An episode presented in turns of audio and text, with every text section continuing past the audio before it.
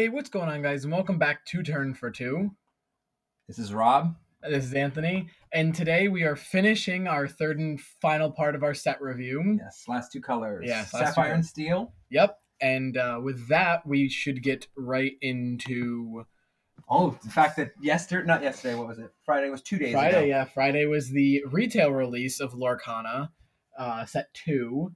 Um, Which I haven't seen on a single store shelf. I've seen once, and that In the wild? You saw the wild? at nine o'clock at night. You just had to just shoot them and Yeah. tranquilize them? Yeah, tranquilize the Lorcana, the running away Lorcana. So I the good thing about that, however, Yep. is that everybody's been getting product, and by everybody I mean the first person to get there putting it entirely in their cart.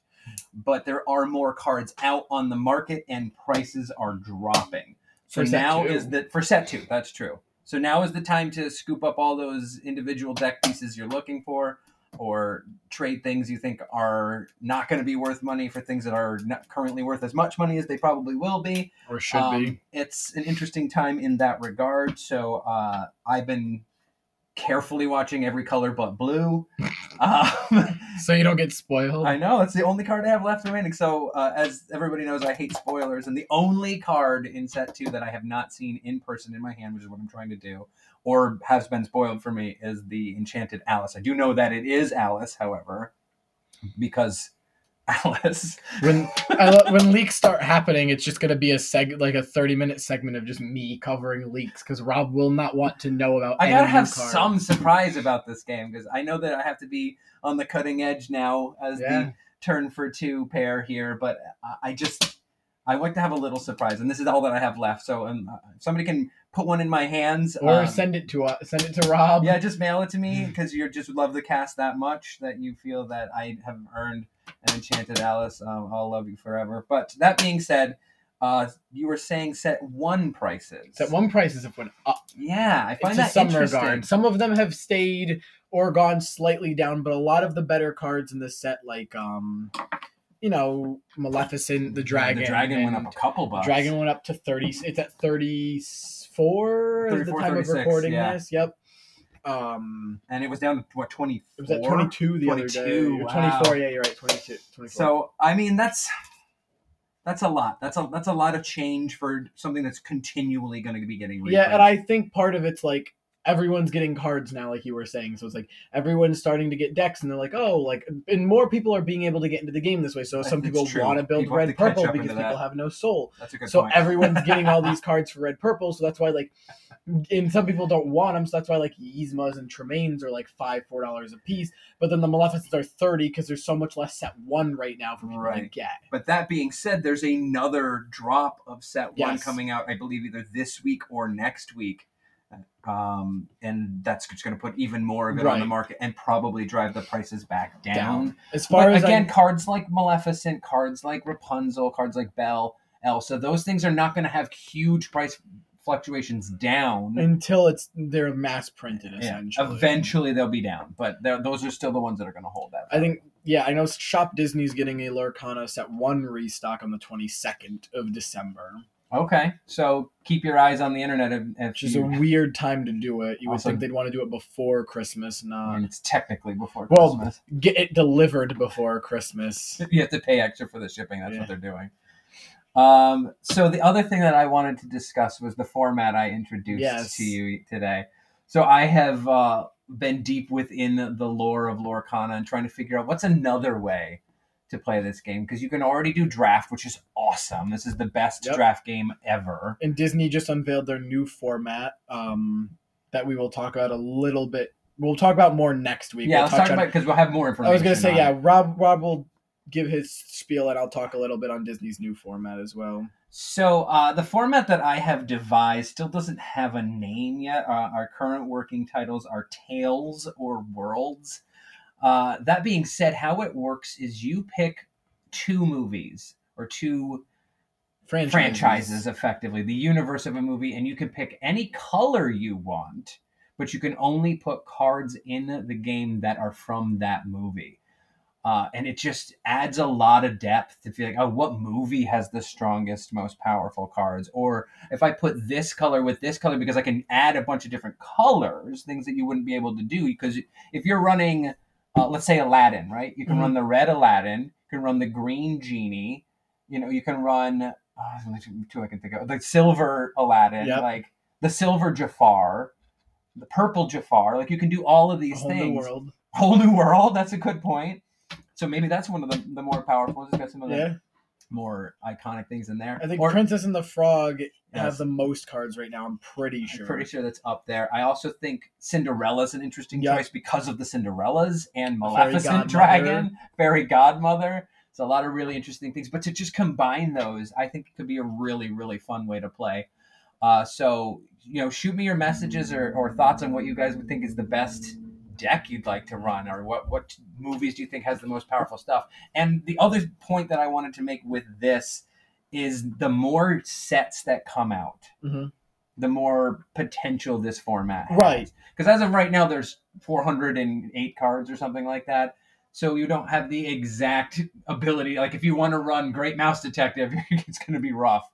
But as they continue to put out more cards, it's there's a lot of fun stuff that can Right. be going on with it. So I'm I'm going to be making a deck already. Uh, I've, I've had a few thoughts that I've been working on. Um, I just think it's an interesting format to just continue to play a game that is very interesting. I know. I'm sorry. I'm just excited about it. Yeah. I'll stop slapping the paper. So PAX- listening. PAX West had the or PAX Unplugged, sorry, had the Willpower League. It was, from what I understand, which we'll again read up more up on it and talk into it next week. From what I'm looking at, it is it goes off of achievement. So it was everyone there was prizing at PAX, but it was it was four players at a table. It looks like, and there were people. It was eliminations. There was a whole like I can go and there's a whole spiel on it. So it was Willpower League had this whole thing. So I'm gonna just kind of condense what they said. It was a first come first serve thing. You could only keep playing games if you ward off your opponents by collecting lore and winning games. If you lose a game, you'll be banished from your seat, and the next person in the waiting area gets to jump in. What? So there were a bunch of things. They ended up, it mostly looked like it went by achievements. So it was the achievements were most wins, most time banished from Willpower League, highest strength on a single character, most damage counters on a single character, most lore gained in a single quest or action, most princesses in play at once, most villains in play at once, and most Floodborn characters in play at once. So some of them were normal. It was like most wins five. Okay, probably didn't go on. It started at two thirty and at p.m. So But just people just continually are in on that. Right. So it's like if you lose once, you're probably kicked back to a long line. Okay. Uh, most time banished from Willpower League was four. So that's some guy who started, got banished early, and kept getting banished. Yes. That's just possible. Highest strength on a single character was 22. That's silly. Uh, most damage counters on a single character was nine, which Which has, to be, goofy, because that's the only one in the game is That has with 10. a 10. Yeah. Yep. Uh, most lore gained in a single quest or action was nine, which, like we were saying, we're guessing was pack tactics. It could be pack tactics. It could be, um, what was the other one we said? You're having having you can have Alice, but you have four uh the of the eyeball, the eye of the fates. Eye that adds Fates, four yeah. to it. So there's a couple different ways you could do, it, but pack tactics seems like the most likely. Yeah. Or Four Eye of the Fates with an Alice plus 10. Yep. Or a, a bell for that matter. Yeah, that is also true. And then we had most princesses in play at once was 23. Which I don't understand how that's possible. But most villains in play at once were 25. 25. And most Floodborn characters in play at once were 6. I just don't understand. Like again, as we were talking in the car, if you have twenty three princesses in play, you turn all of them and win the game. So I, I, I feel like there's something we're missing in what the point of being Yes. there is. But it's an interesting format, but it seems nebulous right now. Uh, even mine, which was just thought of over the past two days, Right. has more structure than that. Uh, but it is interesting that they're just coming out with more and more ways to play Yeah. the game. Which I think is what they want Yeah. anyway. That's now that people are finally being able to play the game.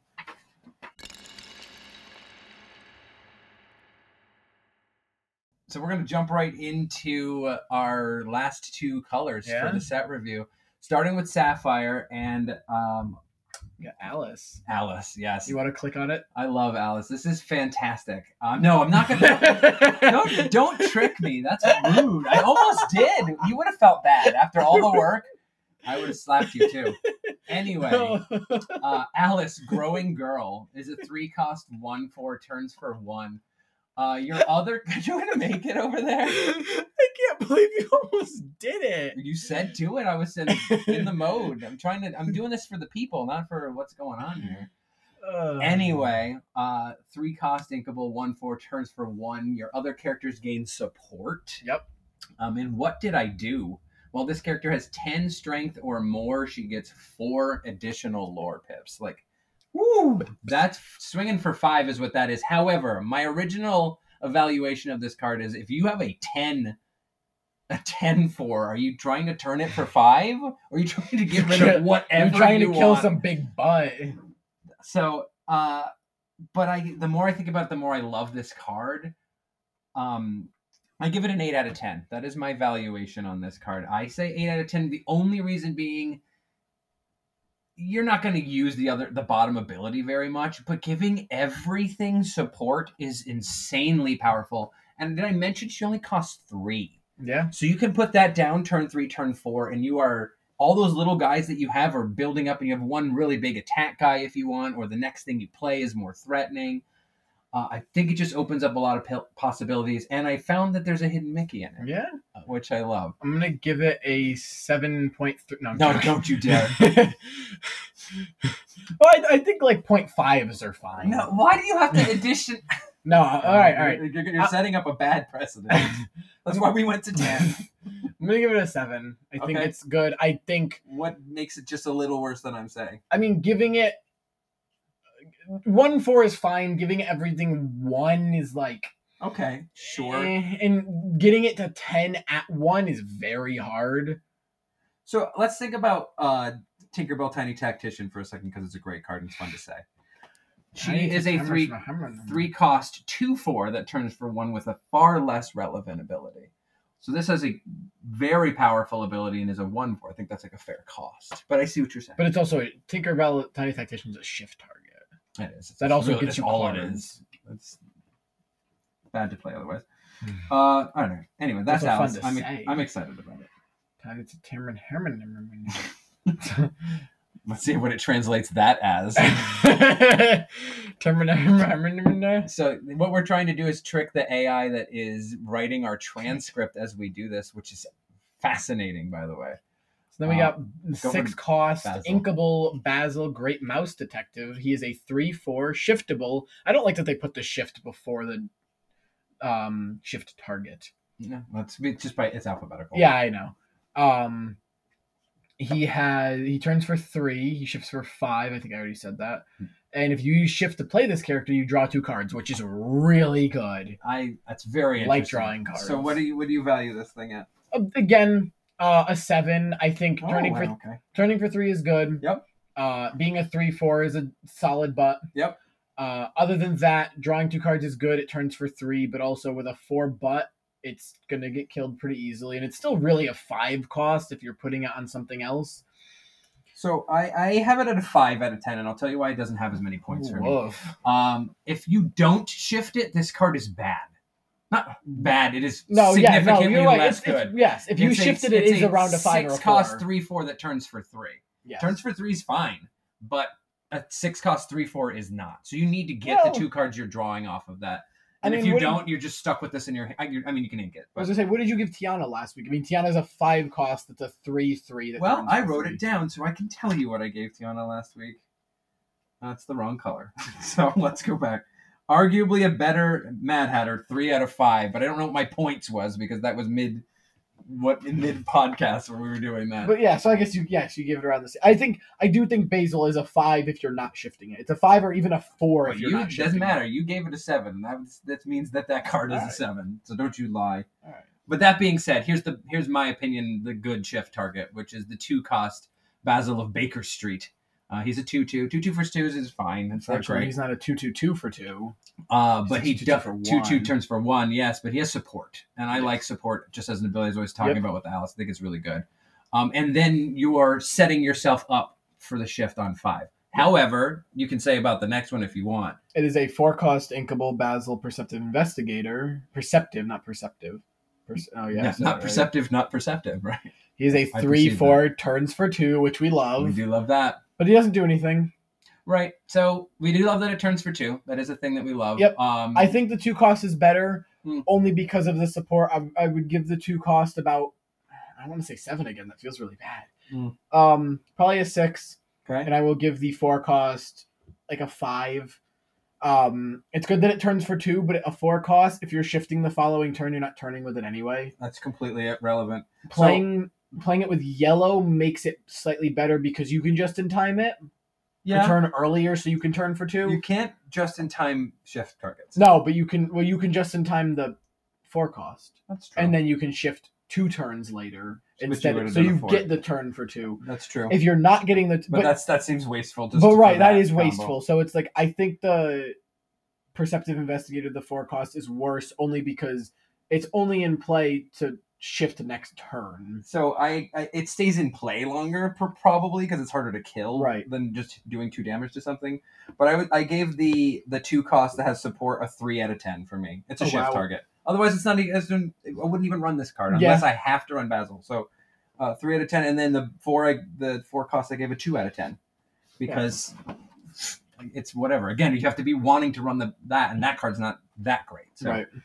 Uh, but I do love this card. talk about the smoking the smoking caterpillar? It's not smoking. It's playing a saxophone-like instrument. I didn't know Dave played the saxophone. He does. He's oh wow. Uh, three cost caterpillar common collected. One three turns for three. Keep your tempo. Inkable. It is a th- yeah three cost inkable. Uh, I think it's really good. Yeah, Uh, it's a it's a solid body on a one three, but the reason it it's only a one three is because it turns for three. Yeah. So if you can keep that alive with a, a bodyguard or some other thing, and getting two swings out of that, uh, a turn for three on turn three is really good. Yeah. Um. So it's a little too easy to kill, but that's only thing that makes it fair. Yeah, I'd probably say it's around six. Uh, probably six. Yeah. I have it at a six or a seven. Yeah. Um, because I originally had it at a six, but I've been thinking more about it, so I want to give it. Yeah, I think turning turning it for three gives it that like even if it even, if it, turns dies, for one three once, Exactly. like it's still really you're still getting one out of it. three. So I, I I would pay three to turn to, to gain three lore. So, Yeah. um, which is essentially what that card maybe I'm. I'm I'm convincing myself more. So I'm gonna I'm gonna give it final answer eight out of ten. oh wow! Um, so one of the best cards in blue, in my opinion, right here. go for it. Five oh this is this was your card for a while. hmm but by all means, This is five cost inkable Cogsworth Grandfather Clock. Um, he is a shift three, which we'll talk about his shift target next. There's only one right now. Is there one in a different color from last set? I think that, okay, so there's, only one. Baroque has the picture of him on it. Yes. Uh, it has ward, so you can't banish it with uh, dragon, so you can be prepared it. Mm, It uh, it's a it turns for two, which we also love. That It's a two five. I think I said that. Mhm. Its ability unwind. Your other characters gain resist one, so all the damage dealt to them is reduced by one. What you got? Which, which first give me your rating and then tell me why. We're gonna go nine. Okay, It's a high Nine- rating. It's I a was high gonna say eight. but Nine out of ten. we're- we're a nine nine. out of ten. Yeah.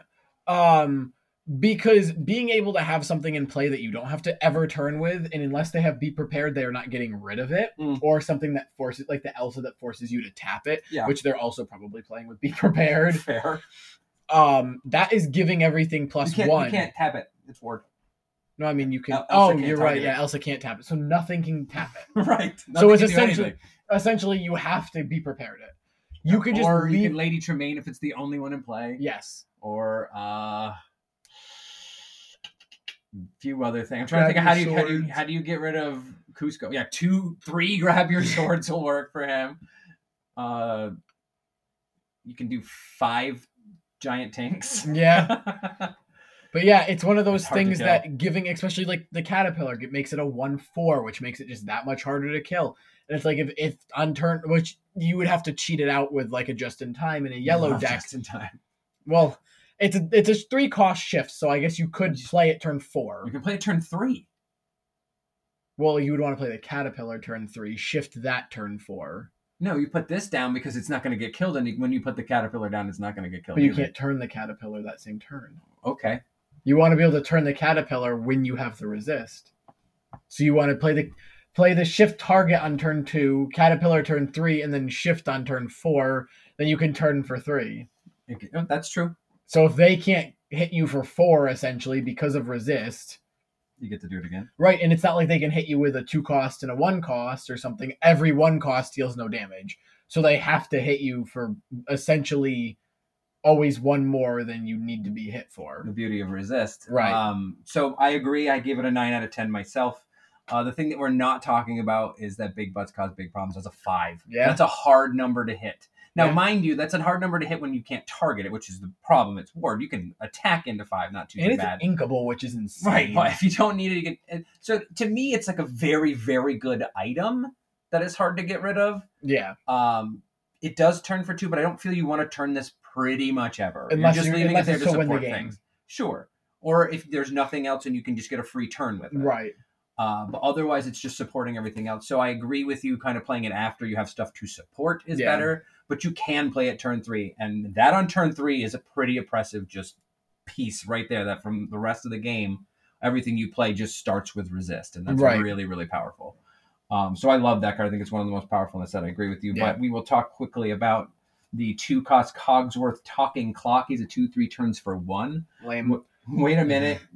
So your characters with reckless gain, uh, you can exert them to gain the lore. So okay, if reckless is that big of a deal in your deck, but it's the fact is it's a two cost shift target for Right. Cogsworth. And you're not really going to tap it unless you have that many characters with a rush, which if you have that I mean it is a good way if you're playing like red blue maybe if you have so a bunch like Yeah. a Maui or two in turn it's like okay you get two You can lore get- yeah, you can get an extra lore especially out if of it. well also if they Especially. have nothing in on their board if Sure. they have nothing to kill you with and you have two reckless characters you can I just guess. tap gain two lore But more importantly, it's so I only gave it a four out of ten because it's Yeah. a, I think it's not a good card, right but it is a fine enough card because of the card it, um, it Shifts into. evolves into. Yeah.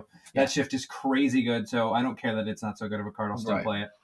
Um, Especially- however, especially oh, thin- you're so so rude. especially how good co- like for good how cogs were. Exactly. So or how good cogs were. this is something that I keep talking about. Nobody believes me, and I Take it away.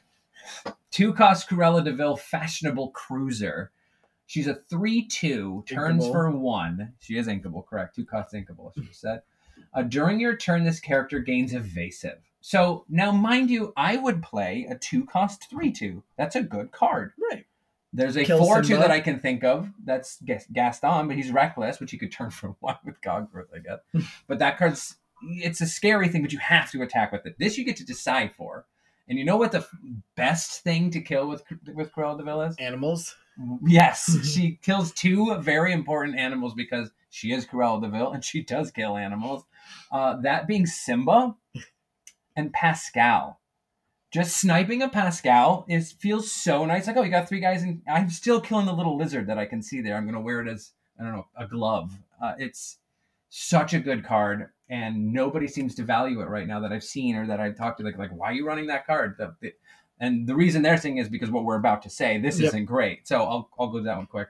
Uh, a five cost inkable Cruella De Vil, perfectly wretched, a four three turns for two, is a shift target. She shifts for three Yep. onto that other Cruella.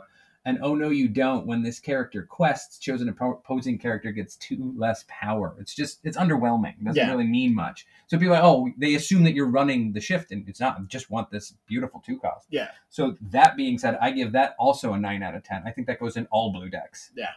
Uh, I'd say eight. I mean, it's very useful. If they don't have anything with evasive, the car. I mean, it's still good. It's just not as useful. Mm. So I mean, it's very situational. So I'd say it's an eight. I think the shift is like a four. That's what I gave it as well. I think being able to shift for three is good. Mhm. It turns for 2 Mhm. It has a little bit of a That's bigger butt, body. but you lose the evasive attack, which drops that down a lot. Giving something minus two is all right, but it's like, what do you? you turn it into an offensive piece into a lore gathering piece. Yes. Which is what I just think that for two, I'm using this as a kill spell. You just I get to pick what I get to kill with it instead of Yeah. with Gaston just killing the first thing that it can. Um, and she snipes animals so well. It's it's crazy the number of animals she can kill. It's very thematic. we're gonna keep Rob we're gonna say. keep going through and every animal she can kill. We're just gonna talk about. Speaking of an animal she can kill, go for it. Duke Weaselton. He is a two cost inkable one two. He is Duke Weaselton's small time crook. Uh, he is ward, so you can't choose in. in uh, wow, brain fart. Opponents can't choose his character except to challenge. His quote is "It's Weaselton" instead of Wesselton, right. And uh, he turns for two, which we love. We do love turns for two. Not much else to say. He's a solid like five. He like he turns for two. He's a cheap card. What do you give it? A five. Oh, I missed that. I also gave it a five, and I put Inkable Lilo with Ward. That's Yeah. exactly what it is to me, which is not a bad card. It's just that it costs two instead of one. Right. But you effectively use this as you would a Lilo, Yeah. but it has Ward. Uh, and a little, it can take two damage instead of one. So I think it's it, it's better than I originally thought. Yeah. Anything that turns for two that costs two and is I think that inkable is very, just rare. rare. It's very good. So getting into our first uninkable card, I think, right? yep, first one. Yep. Uh, yep. First uninkable card. We have Gaston, Intellectual Powerhouse. He is a six cost uninkable. Four four shifts for four, turns for three. Mhm. When you play this character, look at the top three cards of your deck. You may put one into your hand and the rest in the bottom of your deck in any order. What do you think? So here's my thing with any of these abilities. It's look at look at two cards. Look at one card. Put one Sure. on the top of your deck, one in your hand, one in the bottom. Mhm. I'm not a huge fan of that ability I know you aren't. because I don't like looking at cards, seeing three amazing cards, and having to go, well, two of them are going on the bottom of my deck where I'll never see them for the rest of the game because there's no way to shuffle my deck. Can I do a little counter to that? Go ahead. I love when you grab three cards and two of them are completely useless, and one of them is something you need, and you pitch those to the bottom, which happens equally. So, As someone who doesn't like to, other than me, I was gonna say, as someone who doesn't like to flip coins, I don't think that's something you should play. I'm just telling how in reality it should work, not how in my reality it does work. I'm not a huge fan of it still, even if I mean sometimes even just getting those bad cards are just ink. It's free ink. Sure, I, if unless it's t- inkables you can't use. But Also you're true. at six, so how'd you get or four maybe? I guess if you cheated him into play, I, but I'm gonna give him a five. It's still good that he's a four four. He turns for three. I just do not. I mean, you. It says when you play this character, look. It's not even like you may. yeah, well that's you you put him in the card the, in the deck because you want to do that. Yeah, so Uh, I'm gonna so- give him a five. I'm not a huge fan of him. I give him a seven, and I'm not a huge fan of him. I think it's powerful. I don't like it that much yet, but I think it's going to be in used in a, in a way that is super advantageous. Right. Um, turning for three is great, and every time you turn for three, you're also filtering some cards. I know, I hear what you're saying. You see three things that you want. and Well, it's only when you play one. It's not when you turn. I thought it's when you turn. No, when you play this character. oh, that's less good. That's why I gave it a five. I'm with your five then. I can't read. Um, he's also Floodborn, which is starting to matter. Um, but other than that, yes. I'm with you. Five, my bad. So we will move on to something I now know the pronunciation of because I watched Frozen 2 yesterday. Amazing movie. Uh, if you guys haven't seen it, you should have. I, I should have also done it. You're not invited, no. I wasn't. I had to have my own experience, man. Uh, it was great. So this is Cr- Grand Pobby, which I thought it was Pabby until yesterday. I refuse to call it Pabby. I will Uh, always call it Pobby. Or Ah, good Damn. boy. A seven cost uninkable uh, Grand Pobby, oldest and wisest. He's a 3 6, turns for three. Whenever you remove one or more damage from one of your characters, gain two lore. Um, as much as I do love this card, I only gave him a 6 out of 10. And here's why. I think it's very powerful. I have won games where I'm at 12 lore and I just heal a couple of times while it's in play. So Yeah. you don't have to even quest with it for this ability to go off. As soon as you put this down, you can start healing and gaining lore. yeah, And I find that very powerful. And it's a deck I was working on. It's a little too slow in the current meta, but it's very powerful. And all you do is just drop this down and you win the game. It turns for three. That's great. It's a three six. That's great. Yeah. Uh, seven cost uninkable isn't super wonderful. Um, cheating it into play is pretty good, which is what I do with mine. You do I can do it for three, or you know, with the right cards. Um, but that being said, it's not good enough that I think Yeah. it needs a higher rating than that. I just think it's a fun card. yeah, I, I agree with your six. There's not much you can really. I like being able to heal, but it's like being able to heal like that. The only deck you're doing that with is blue yellow. And that's the color of the deck. Right. And because it's the only deck that has that, uh, the color that has that kind of healing. So Right. you put it uh, it exists for for a- Right. Yeah. uh, I agree. An amber sapphire deck. Hammer, hammer, hammer, hammer. yeah, we do love Hammer Shamasham. Rum Uh, flavor sham. It's four cost inkable. I think it's Hiram. flavor sham. Hiram Flaversham Toy Maker. One six turns for one. When you play this card and whenever he quests, you may banish one of your items to draw two cards. My personal opinion is this is the most powerful card in this color. This is a 10 out of 10 for me. Cogsworth. Over Cogsworth. This is a 10 out of 10 for me. Not a 9 out of 10 like Cogsworth got. This is a 10 out of 10 for me. It is just, there's so many things in, that shouldn't be on a four cost inkable card. It's a 1 6 that's alone is fine for four. Turns for one. That's fair, at least on this. When it comes into play and when it quests, you can pop items Yeah. to draw two cards. That's so powerful. Yeah. And it's really annoying to kill. It only deals one damage, fine, but it has this big butt, and big butts But cause big problems. That's a great, great card that has unlocked an entire engine in Sapphire. Yeah. I, I don't know who how anybody could tell me any other card in this set is more influential than that. I hope if you have one, you can tell me. But this is too good of a card.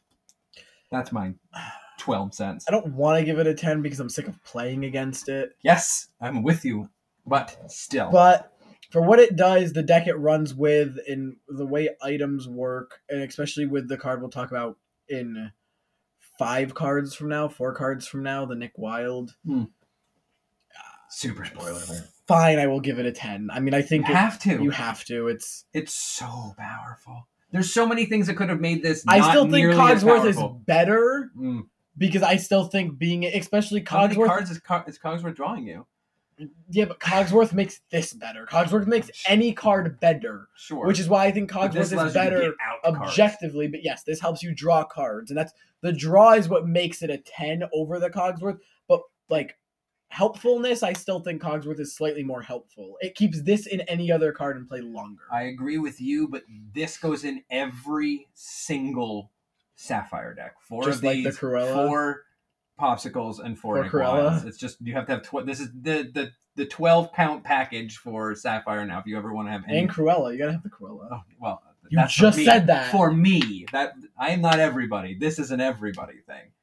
Uh, it's hard to not play this. That's how good it is. But all right, I'm done gushing. I think I don't. I don't. I don't. I'm with you. I don't want to play against it anymore 'cause it's annoying to deal with. Even though you play it in your decks, Yeah, because it's like good. whole new world. Right. I, I just don't have to like a card or think it's good. That I think is good. Unfortunately, I don't. So next up, we got four cost uninkable James role model. He's a three three. He turns for two. Never ever lose sight. When this character is banished, you may put this card into your inkwell face down and exerted.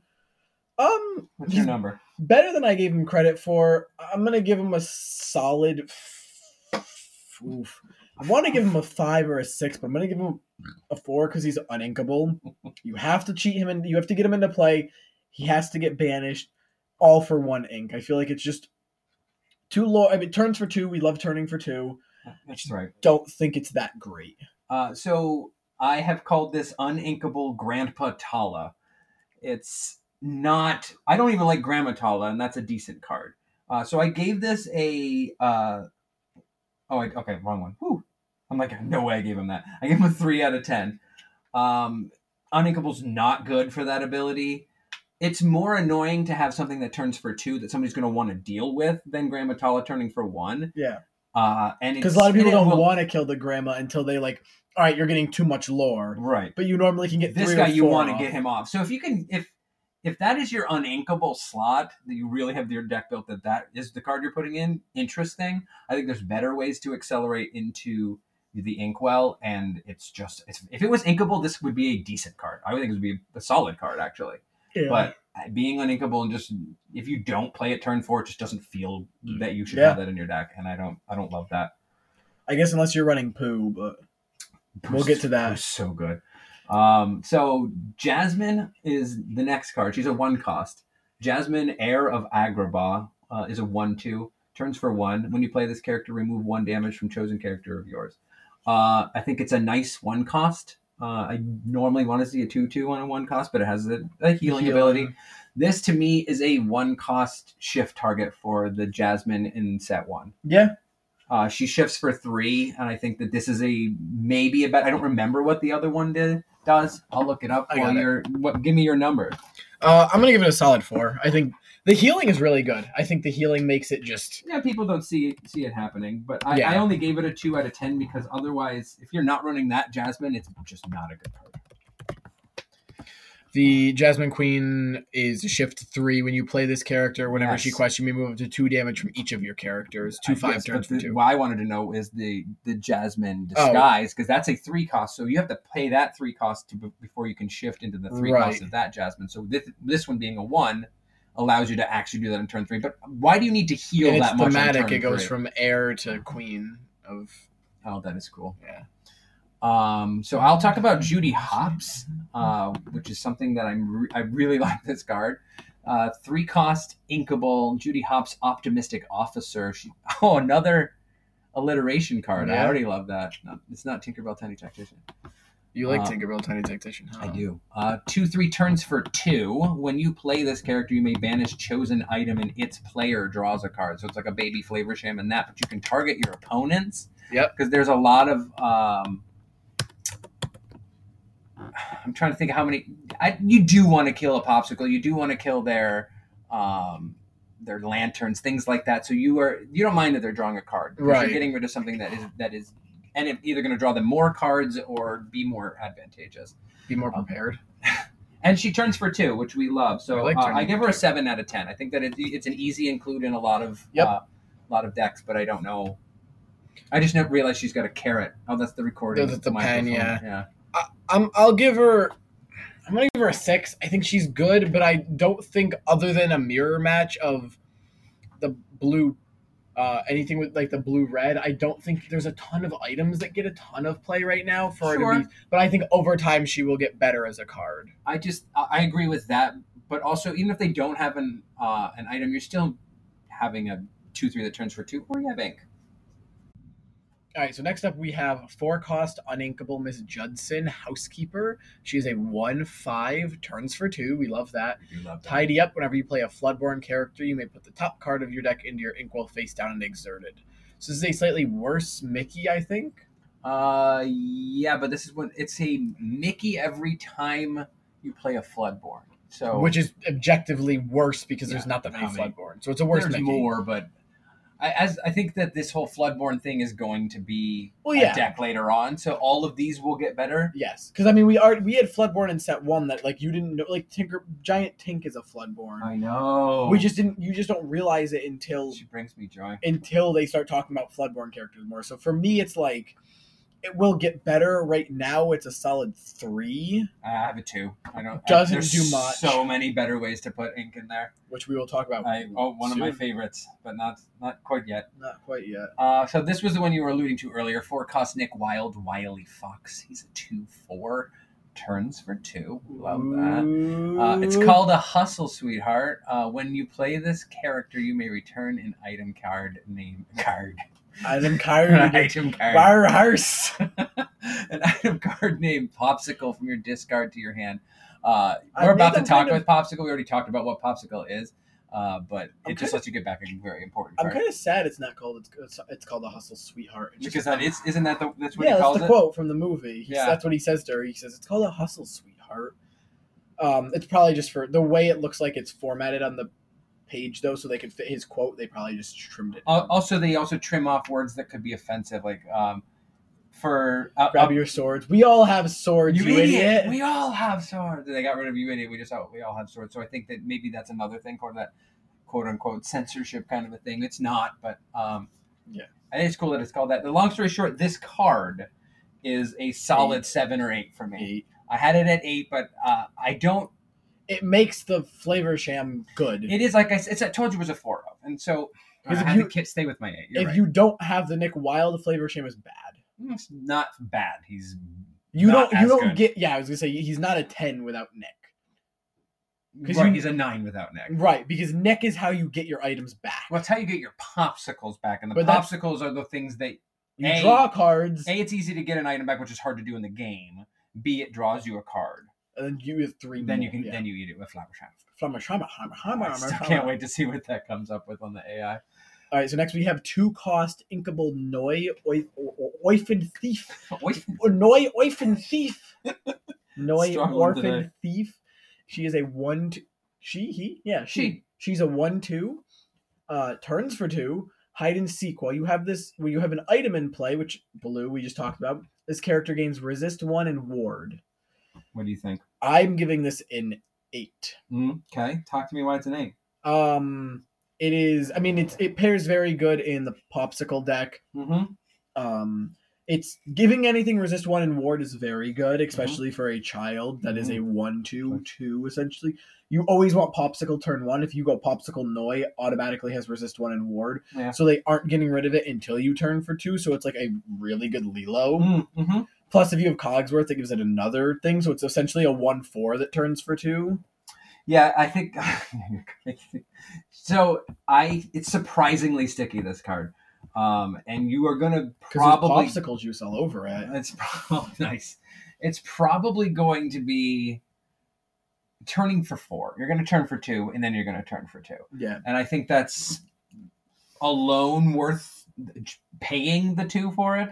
Yep. So I think if you're running the Hiram Flaversham popsicle engine, it's just a pretty easy include. Yeah. Um, and I, it's gonna get you some lore early because at this point you, you're getting lore early in a color that you don't normally get lore early because you're getting set Yep. up.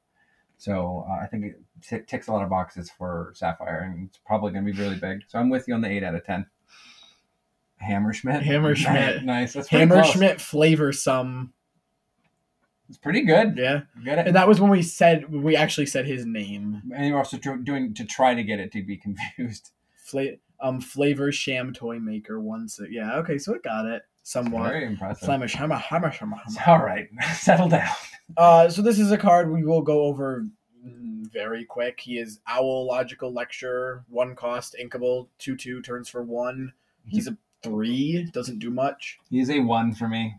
One cost one. He's no, he's a, he's a one out of ten for me. No, I mean he's a one cost one. He is. He's just a two-two for one. There's so many of them. Yeah. There is a hidden Mickey I found. Yep. Uh, which is really cool, and that is where the coolness ends. It's logical lecturer. I do love alliteration. That makes me happy. But other than that, um, not worth it. Next, we have the four cost inkable Prince Charming, heir to the throne. He is a 3 3 turns for 3. I think he's a. I- I'd give him an 8.5, but I, he's an 8. Again, I've given a lot of 8s.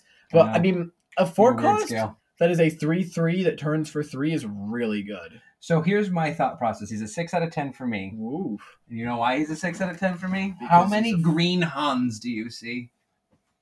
I used to see a lot. You did used to see a lot. Now, mind you, the difference being green has a ton of stuff that turns for two. Yeah. So it's not hard up for trying to have things that are going to get you lore. Blue does to an extent, but I still don't think it's going to get as much play because it's effectively the same thing. I think it's good. Yeah. Uh, that's why I give it the six. It's It is got, just got some place, but exactly what it is. So, um, meh. Yeah.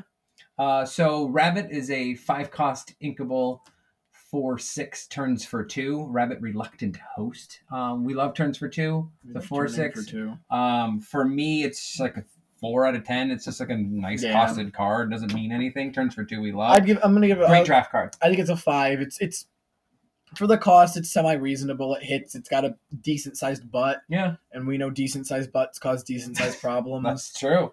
um, turning for two is great. Uh, That's okay. I, I I'd like it in draft, but I'm not to save a slot for it in a deck. Uh, what do you have on this? I really want to hear what you what you feel about this. Sisu, four cost, uninkable, divine water dragon. She is a two four, turns for two. Whenever this character quests, look at the top two cards of your deck. You may put one into your hand, put the rest in the bottom of your deck in any order. It's a solid six. Okay, why? I do not like that ability. I don't think it's as bad, but four cost uninkable for that ability is not great. I don't think the ability is good enough to warrant it being uninkable. Mm-hmm. It does not have a big enough attack or uh, it doesn't have a big enough strength or willpower for it to be worth the uninkable, and it does Hmm. not turn for enough for it to be uninkable So why a six then? because it's not inkable. If it was inkable, I would give it probably a seven or an eight. No, just- but why why even give it a six if you only have bad things to say about it? it still turns for two, and I like its ability slightly more because you're only looking at two cards, and one is going into your hand, so it's still a decent draw. It You turns would for. rather look at less cards? I would rather look at less and have to put less there. Yes, Oh, you always think you're just going to get three perfect cards. What's it like to just always have the best cards on the top? I don't think I'm always going to have the best, but my luck. Apparently, if you would rather look at just Your luck is you would get three I of would the look, best. I would look at six, and it'll be six great cards, and I will look to at put six. five, and it'll be five useless cards. What do you think? What do you got? I have it um at a solid four out of ten for all the same reasons that you said. It, it's a fun enough card if you can keep it around. I think it's nice to kind of keep seeding the deck, but it's super easy to kill. Doesn't have any evasion or Yeah. any way. Uh, and uninkable makes it unattractive. Yeah. Um, It's a pretty card. that's true. And the the I have seen the enchanted for that, it's very pretty. Um, I just learned about this thing, and the question is: Is it a sentient horse? Sentient Hearse. Sentient horse. Sentient Hearse. So this is a four cost. so this is from Frozen. This is from Frozen. Yeah, this is the Nokk Water Spirit. Four three turns for one. It's got Ward. Um, It's elusive as water. it's it is elu- as elusive as water. It's a really pretty looking card. It's a That's three out of it. ten for me. Yeah, I'd Um, even go two. It's I- not. If it if it was a three four three that did all of Yep. that, I it would be a very good card. Or if it was a four four three that turned for two. sure. And I think that they- don't need one in every single card, Yeah. so it's just a pretty card. Yeah. So now we're getting to Oh. one of the other best cards in blue Okay. from the top three, I think. Well, it's it's in the top five. Okay. We have three cost inkable Winnie the Pooh hmm having a think. Love that. Two three turns for two. Honey Pot. Whenever this character quests, you may put a card from your hand into your inkwell face down. I have things to say. You go first. Um, I'm giving it an eight. Okay. It allows you to put any card into your inkwell from your hand face down. Mhm. Does not have to be revealed, so you can just throw something in there. Yeah. And if it's turning more than once, if you have bodyguard or ward and it's staying alive for more than a turn, you're you can get mul- extra ink. And with the Mhm. ramp in blue, it's really good. Okay. Um, so I gave it a nine out of ten. Uh, I have so the things I have to say about it is theme is the first thing I want to say about this card. It's very thematic. Having a think like that is so very Pooh. He's just think, think, think. He's just sitting. He's doing the thing right now. You, you can see him thinking, Next to his honey. and his ability is honey pot, H U N N Y pot. Like it was. It's so beautifully thematic. Now there's that piece of it. Turns for two. We love that. Every single time it turns for two, you get to ink something from your hand. That means it can be an uninkable card. Yep. And it you get to put it in face up. It is Down. not exerted. Excuse me, face down, but it is not Exerted. exerted. So you It can is ready. you You, can- get to put two ink into play in a turn, turn. that is usable ink. Yep. That is a very rare thing that you get to do in this game. And being able to do it repeatedly, like you said, if you have some way to keep him alive, a body card, something like that, do it on a couple cards. You can pl- pay four ink. Now, mind you, you have to have. This is why you have to play it with Hiram Right. and all the the draw because now uh, Sapphire has draw, but you can just keep inking things. This is very underrated. I think this is going to be a huge Yeah. card. Um, and it's just like you're saying. And they're Um, cheap. Get them now while you can. 44 cents apparently. Well, they're I in the starter. Oh, are they? Yeah. Regardless, poo stunks. Poustons. They are probably poo stunks if they're in the starter. I didn't know that. But I think it's a really great card. It's going to be going and stuff. Yeah. You want to talk about this because it's your favorite movie? It's not my favorite movie, but it's up there. Um, so four cost falling down the rabbit hole. Uninkable. It is. You're right. Sorry, four cost uninkable. Um, it's an action. Each player chooses one of their characters and puts them into their inkwell face down and exerted. Um, there's again comes in exerted. I don't love this card. This is a. I have it at a four, but I don't even think I like that. I'm gonna say a three now because I just feel four is even too generous. Uh, only Um, reason I'll keep, I think I'll I'll agree with the four, is because it's each player that includes you, Right. which means if you have, which is something I was thinking about with the blue Hades, it's great to be able to ink one of your opponent's characters when you play it from Mhm. the first set. Mhm. If you have a character like we'll talk about it later, but like a big ten butt card, like a ten cost ten ten Yeah. or nine cost ten ten butt, uh, big butt. And it has nine damage, and you don't have any use for it aside from Dinner Bell, which draws you nine cards. don't be don't be don't be telling the world. um, this just gets rid of a liability that's going to die, Okay. and you get an ink.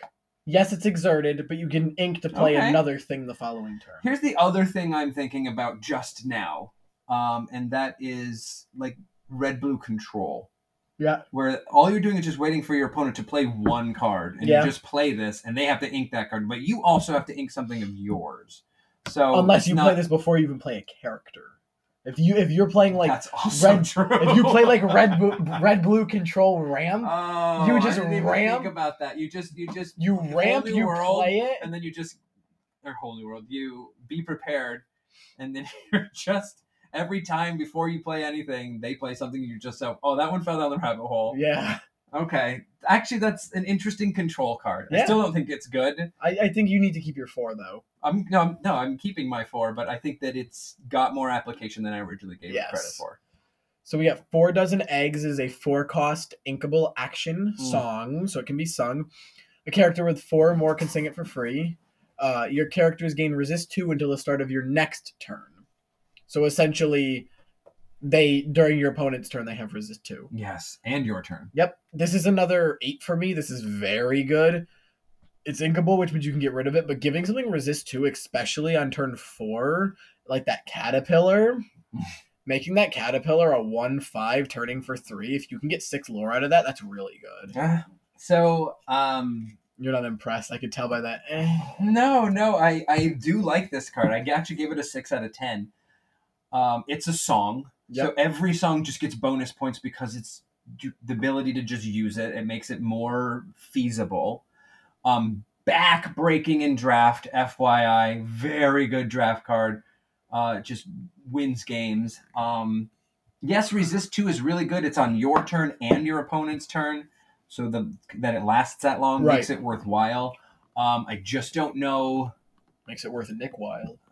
I don't know how many times you just need that thing. Yeah. Um, but if the fact that it's a song makes it better for me. I like it. I want to see it in something. I don't currently have the idea what that would be, but it is a neat card. Yeah. Um, so the next card we have is Launch, um, which should have easily just been Yeet. That would have been way better. Uh, three costs uninkable action. Banish chosen item of yours to deal five damage to chosen character. Ready, aim, coconut.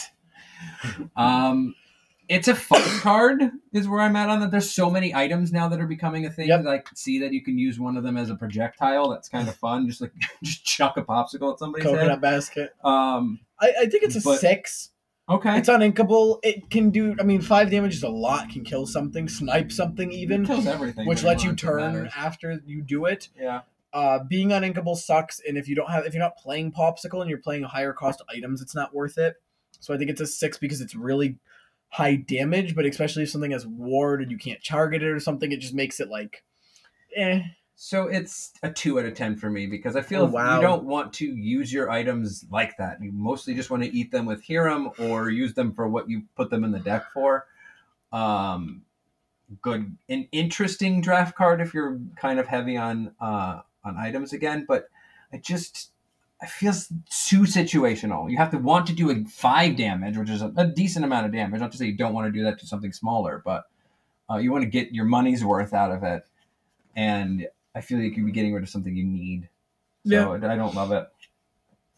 So we got one cost, inkable, nothing to hide. It's an action.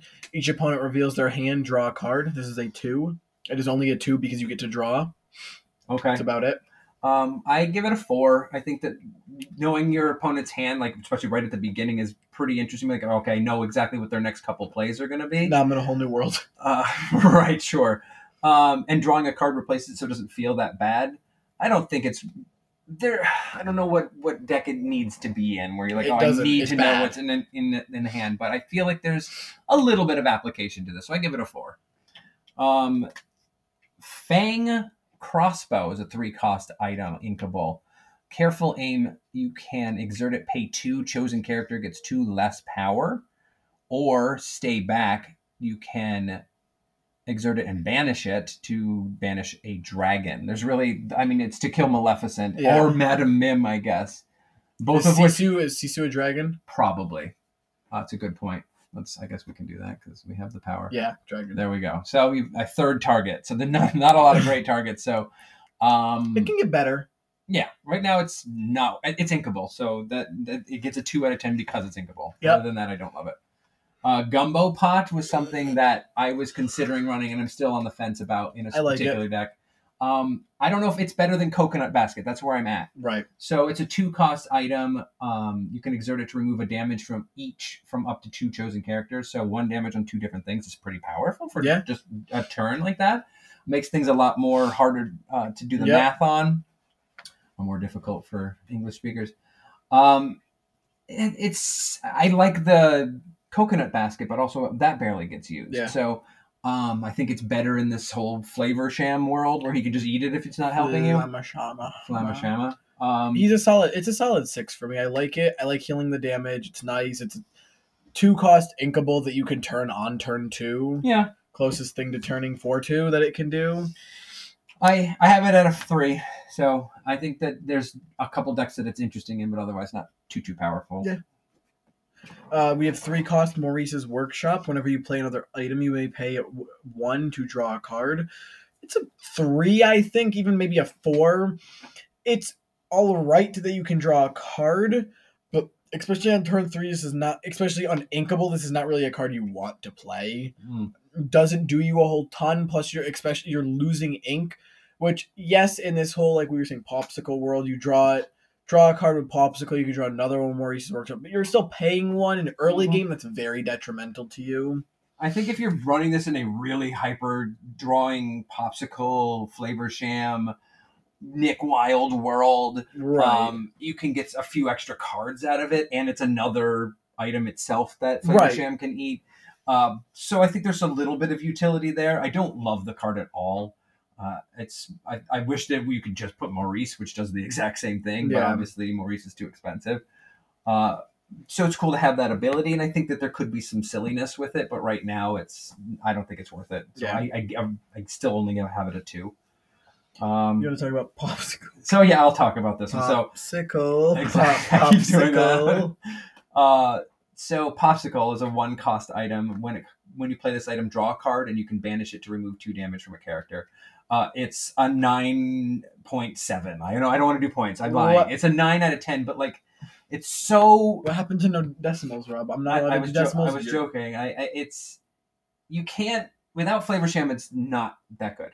Eh. I think that drawing a card is good. It replaces itself, and it's like a cute little healing on a stick. I think without Literally. Nick Wilde, it's good. I think being even drawing a card, you can banish it to remove any damage anytime when you challenge, and then just get it back with Nick Wilde and draw another card. I get sure. So I get not being able to card. draw with Flaversham, but like it doesn't make it a terrible card without Flaversham. It makes it it doesn't make it as good with Flaversham without Nick because you're only using it once. I agree that Nick is important in that, but the card draw is coming from Flaversham.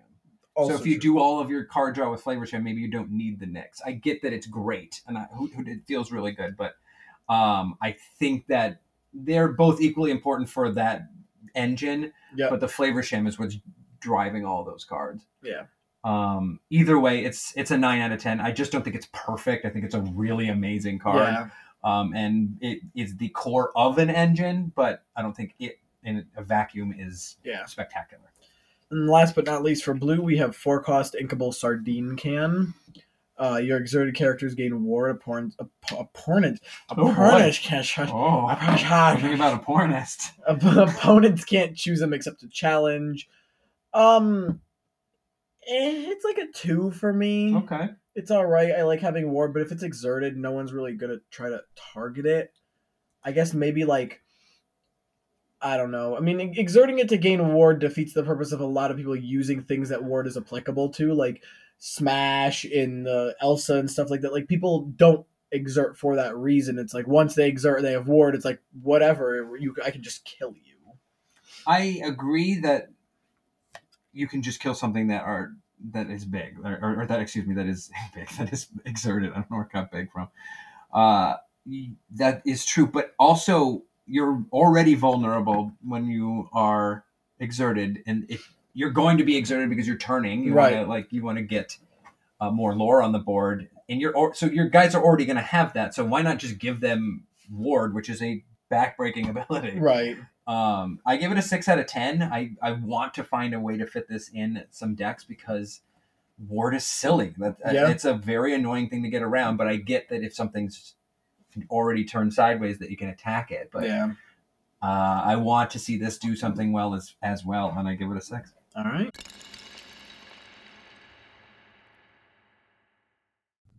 All right, now moving on to steel, the last color of our set review. Yes, here we go. This is I'm excited for this set. We got yeah. Yeah. Start us off. Start us off. We got beat four cost beast forbidden forbidding recluse. He is a three four.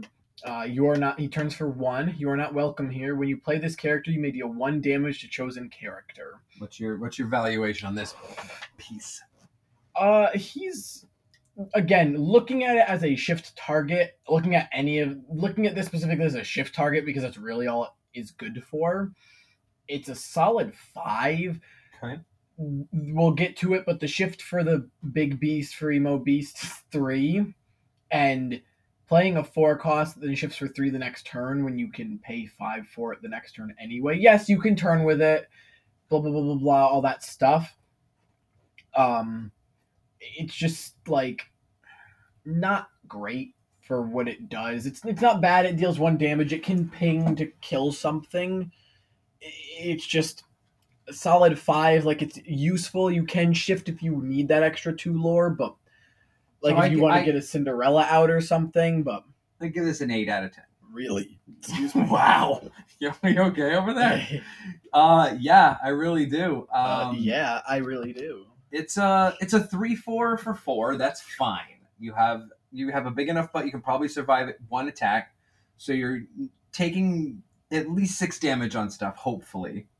And when it comes in, you're pinging something, and that one ping can make the big difference in a lot of stuff, especially in this color. Yeah, So um, maybe eight's a little high. I do like this card a lot, but I think it is a lot stronger than people are giving it credit. That one damage makes a. You can ping so many little things. You can ping an enchantress with that. You can ping a. enchanted uh, Cinderella one drop with that. yeah, that feels real. That's Which just a one. I was too, gonna say, she? To be fair, it is. I guess I'm not giving it enough credit. It is a Lilo, Lilo. killer. It is a Lilo and one cost Maleficent killer. Mermaid Pascal. Pascal, yes. So it can kill a lot of. Kill Okay. some relevant targets, but All also right. just putting that one damage The- okay, fixes a lot of combat, man. you, you've convinced me. I'll give it a six. Deal. I'll move it up one. Uh, so the next beast is six cost beast, selfless protector. He's a two eight, turns for one. Shield another. Whenever one of your other characters would be dealt damage, put that many damage count- counters on this character. Countess. Um, so here's my thought on this. I give it a five out of ten, and I'll tell you why. Um, Even though you're building a deck with it. that's a different thing, and that's a secret deck. Um, I have a, a fun idea with this card, but otherwise, it it's only interesting. So you're you're really paying the full six for it. So you have to get it into play, and that has to be better than other six costs you could be to getting towards your goal because it is a defensive piece. Now, mind you, you can swing with things, and they don't take any damage. Yep. He takes the damage. If, if somebody's trying to ping your stuff down, he takes the damage. It is a better, technically better bodyguard than bodyguard. He's a because- big butt. and and he does. Big he butts takes cause big problems. exactly, and he takes eight when there's something that gives four more toughness. Then we'll, we'll or willpower. We'll have a conversation. Um, but that being said, if there are two of these in play, that is bad. Because you have two of these in play, whenever anything gets damaged, both of them take the damage. Yeah. Uh, so Dinner bell. shut up. I have a really cool deck idea with with this and Dinner Bell now that that's been ruined. Aired out to the four listeners that we have. Yeah, and now they'll know. So you ruined my chances against them with this fancy deck. Uh, it's it's an exciting card because you can put a lot of damage on it, and then he'll, he can get a bunch of cards. But other than that, I think it's only meh. So Yeah. that's why I give it a five. Yeah, I'd say it's around a five, even a four. It's like it's I, it has to be a five, I think, because it absorbs damage, which is really good. Putting into play that late is essentially a bodyguard. It's a it's an offensive bodyguard, Sure, but but bodyguard for all damage. So Yes. it's interesting. yeah, it's interesting. We got five cost inkable beat emo beast, or better known as Beast Tragic Hero. He's a three five. He turns for two, which we love. He's a shift three, which is why none of the shift targets for him are really worth it. Mm-hmm. Uh, at the start of your turn, if this character has no damage, draw a card. Otherwise, he gets plus four this turn. This card is a attack. nine for me. Okay. This card is very good. Either drawing a card or getting plus four to kill something feels really good, being a 7 5. And it turns for two. Don't know what else to say about it. Uh, so I am with you. This is this card is a ten out of ten for me. Uh, it is very very powerful in a lot of situations. Um, another card you can effectively just put down and leave active and and leave it there. Um, you're drawing two cards at the beginning of your turn every turn, and that's very powerful. yeah. And if not, you're killing something. And then you turn it to gain some lore if you need to. Let them try to kill it if they can't. Uh, great, you could turn it two for again, and if they start damaging it, then you're hitting things for seven. So you're taking things out on the way out. Yeah. Um, I suppose you could self damage it if you really wanted it to do that, but it has to be at the beginning of the turn. Yeah. Um, so it would have had to happen before. Uh, I just think that as a draw engine alone, it's really powerful. Um, I don't. I, it's more of a fancy item again, Yeah. similar to I feel Cogsworth is, but it's a really really cool card. Yeah. Um, so what's your evaluation on the next card? We got three cost inkable Benja, Guardian of the Dragon Gem. He has a 2 3, turns for two. When you play this character, you may banish chosen item. I, he's a solid 8 for me. I think banishing an item, especially against blue, is really good. Preventing their Flaversham, you know, discard to draw is really good. Um, and just being able to, I mean, it's a three cost, two, three turns for two. It's still decent sized butt for a three cost. I mean, it's solid overall card, I think. Uh, I have this at a nine out of ten. Oh, I think this card is incredibly good. It fills a lot of uh, roles, getting rid of people's items. You just even breaking a popsicle with this is fine. yeah, Um, it's a two three that turns for two. So if worse comes to worse, you're getting one turn out of it, and that's worth it after destroying their item. yeah, So you're just getting value for three. I think it's a decently underrated card. Another one that I think is a pretty auto include in most steel at this point. yeah, Um, so that's why I got to give it at least a nine. yeah. I agree. I, I'm gonna stick with my eight, but I agree why you want to give it a nine. So then we got four cost uninkable Chief Bogo, a respected officer. He's a two four, turns for two. Insubordination. Whenever you play a Floodborn character, deal one damage to each opposing character. It's like a six. It's one of those things. There's not enough Floodborn yet for it to be good. It's also uninkable. Mm-hmm. but being able to deal one damage every time you play a Floodborn character is really good. There's also not a ton of cheap Floodborn characters right now that make this good, but if you could chain a bunch of like one or two cost Floodborns, you could kill a lot of things. Uh, I value this a little bit higher. I have this at a four right now. Um, I think that there is more blood, Floodborn, like you're saying, Yep. coming out. Um, and you want to have this in play when you play your Floodborns, and each of the Floodborns costs about four, five, Right. and six. So it's appropriately costed in that. It is uninkable. I don't Yep. love that. Turns for two. I do love that. Um, I think that just doing damage to everything like a Tinkerbell every time you play a Tinkerbell and this, that's Yeah. two to everything. That feels real nice. Yeah. Um, so there, I think there's some interesting pieces, and it's only going to get more powerful. So right now it's at four, but I think this is the biggest growth potential, honestly. Yeah. Um, and fun fact: the badge on his shoulder and on his uh, on the lapel on the side are both the steel, Steel. symbol, Yep. which is a nice little touch. And he's got the the uh, aviators on as well. Um, so Chief Bogo, great, but I'll give you another one. Is two cost Cinderella Knight in Training. She's a two two turns for one. When you play this character, you may draw a card, then choose and discard a card. Uh, similar to Simba from the first set, the one cost Simba. Um, it's a fine enough ability. Uh, I like it when it was on Simba, and this is just a good shift target. Yep. Um, depending on the deck, the amber one is typically more yeah. appropriate as a shift target, but this is If you're not playing fine. it with Amber, this is a better, sh- a different shift target. right, and it, it's in it's in color, so you can use it. So I think that it has a lot of value in that. It's one of the promos we found out. It's it's very shiny. Uh, we like that, um, but I think it's a fine enough. So I give I give this one actually a six out of ten because the thing that it falls into is bonkers. Yeah, I mean, you can get these. All, a lot of your locals will be handing them out either monthly or sometimes weekly, or you know, some of them. This was, I think, this is supposed to be like the Tinkerbell from last season, where you handed out for coming once. Yeah. Um, Ooh, I'll, I'll do it right now. but you know, shout out to the local game stores around here. Again, we kind of missed this in the beginning, but um, Zombie Planet, Fortress of Gaming, and Albany for holding not one but two drafts of yes, Lorcana Thursday and Saturday, Week. yeah. Yes. Uh, those were really fun. Minus Yeah. how bad I did the first time, but uh, very very nice of them to Embarrassingly do that. bad. Sure, can't do anything Yeah. about it. I still won, went undefeated. Yeah. Um, it's it's nice that we're finally getting to use product like actual product. Yeah. You know what I mean? and everyone's getting or keeping at least a lot of stores I know. Uh, Zombie Planet's keeping product aside. Aqualonia, Aqualonia another store. as Shout out to them. yeah. And Geek Me and Schenectady Yep. product aside. So for people so that people are going there to play or Yes. having product that they can have access to Yes. and prices are good and i think that's really great that these these stores are keeping the, the game alive in that regard because that's the one thing we were concerned about Right. So now we get to the second tied for first best card in silver. We have Cinderella, Stoutheart, Stout Hearted. Mhm. Seven cost inkable five five. Shift five. Mhm. Resist two, and it turns for three. Its ability, the Singing Sword. Whenever you play a song, this character may challenge ready character this turn. This is a ten. Yeah, you put this under a 10 you're- you're, You're stupid. confused if it's less than a ten. uh, uh, yes, it costs seven. Fine. cool. The idea it, that is fair. You should cost seven.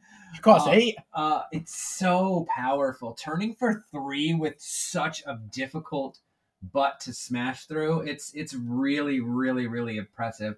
And if we're you're like, oh, I don't want to. Do I want to turn for lore? No, I don't need it right now. I need to get rid of your scary stuff. I'll play any song. Yeah. And now whatever you have, I can. I'm guaranteed to be able to attack literally anything you Yeah. have. Uh, it's so. I mean, I guess it's not evasive, but Not okay. but, But there's so many cards that can give it the evasive. another another fun little fact Yep. uh, it's so so good uh, i don't other than the seven cost which i guess could be the argument against it i don't see how anybody can say it's there's not it's a, such a great card it's not such a powerful amazing card uh, it- it's a 10 out of 10 i'm super with you uh, and that singing sword that's such a cool ability uh, Yeah, and I mean, even at the seven cost, like you you want to shift it. Yeah you're the goal is to shift it of Right. course but even if you're playing it for seven it doesn't you're not sad Right. Um, so uh, that aside, that, that got, I, I guess we give enough love to that. Uh, the next card is a five cost Donald Duck Deep Sea Diver. Lots of D's on that one. Well, uh, he's a six five, turns for one. It's just a vanilla six five for five. Fantastic draft card, kills things. Um, otherwise, it's just a nice looking art. Yeah, like the little cameo from the diving mini in the background Yep. So that's that alone gives the, it gets a three out of ten for art. Yeah. Um, it's just a really cool looking card, but again, Yeah. not worth it. So next up, we got four cost inkable two five turns for two. Eli La Bouff, Big Daddy. I love I love a big daddy, right? That is also a three cost specifically for that name, and that's about it. That's all it does. Uh, it's yeah, it's Turns for two. it's Shia's dad. It, it's really a fantastic draft card. Yeah.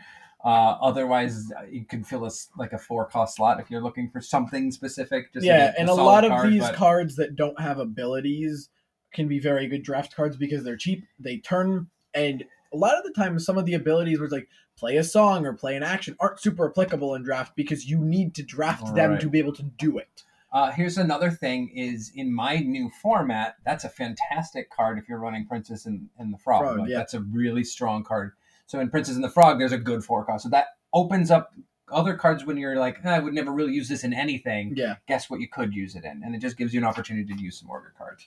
and we can talk about Rob's favorite draft card ever. I twice got this in play.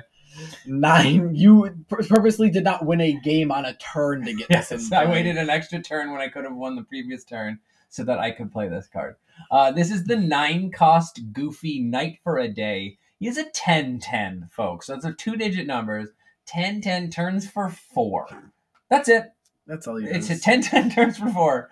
What does Uh, he do? He kills everything. Find a thing and it dies. It's really, really cool. It's too expensive. I could. It's not something you would. I mean, there's probably a deck you can put it in. I've been trying to. I've been trying to figure out how to cheat this into play. I told you I was doing it with yeah. no. You do it with Mufasa. Oh no, Mufasa's dead. Blop. Here's a Goofy.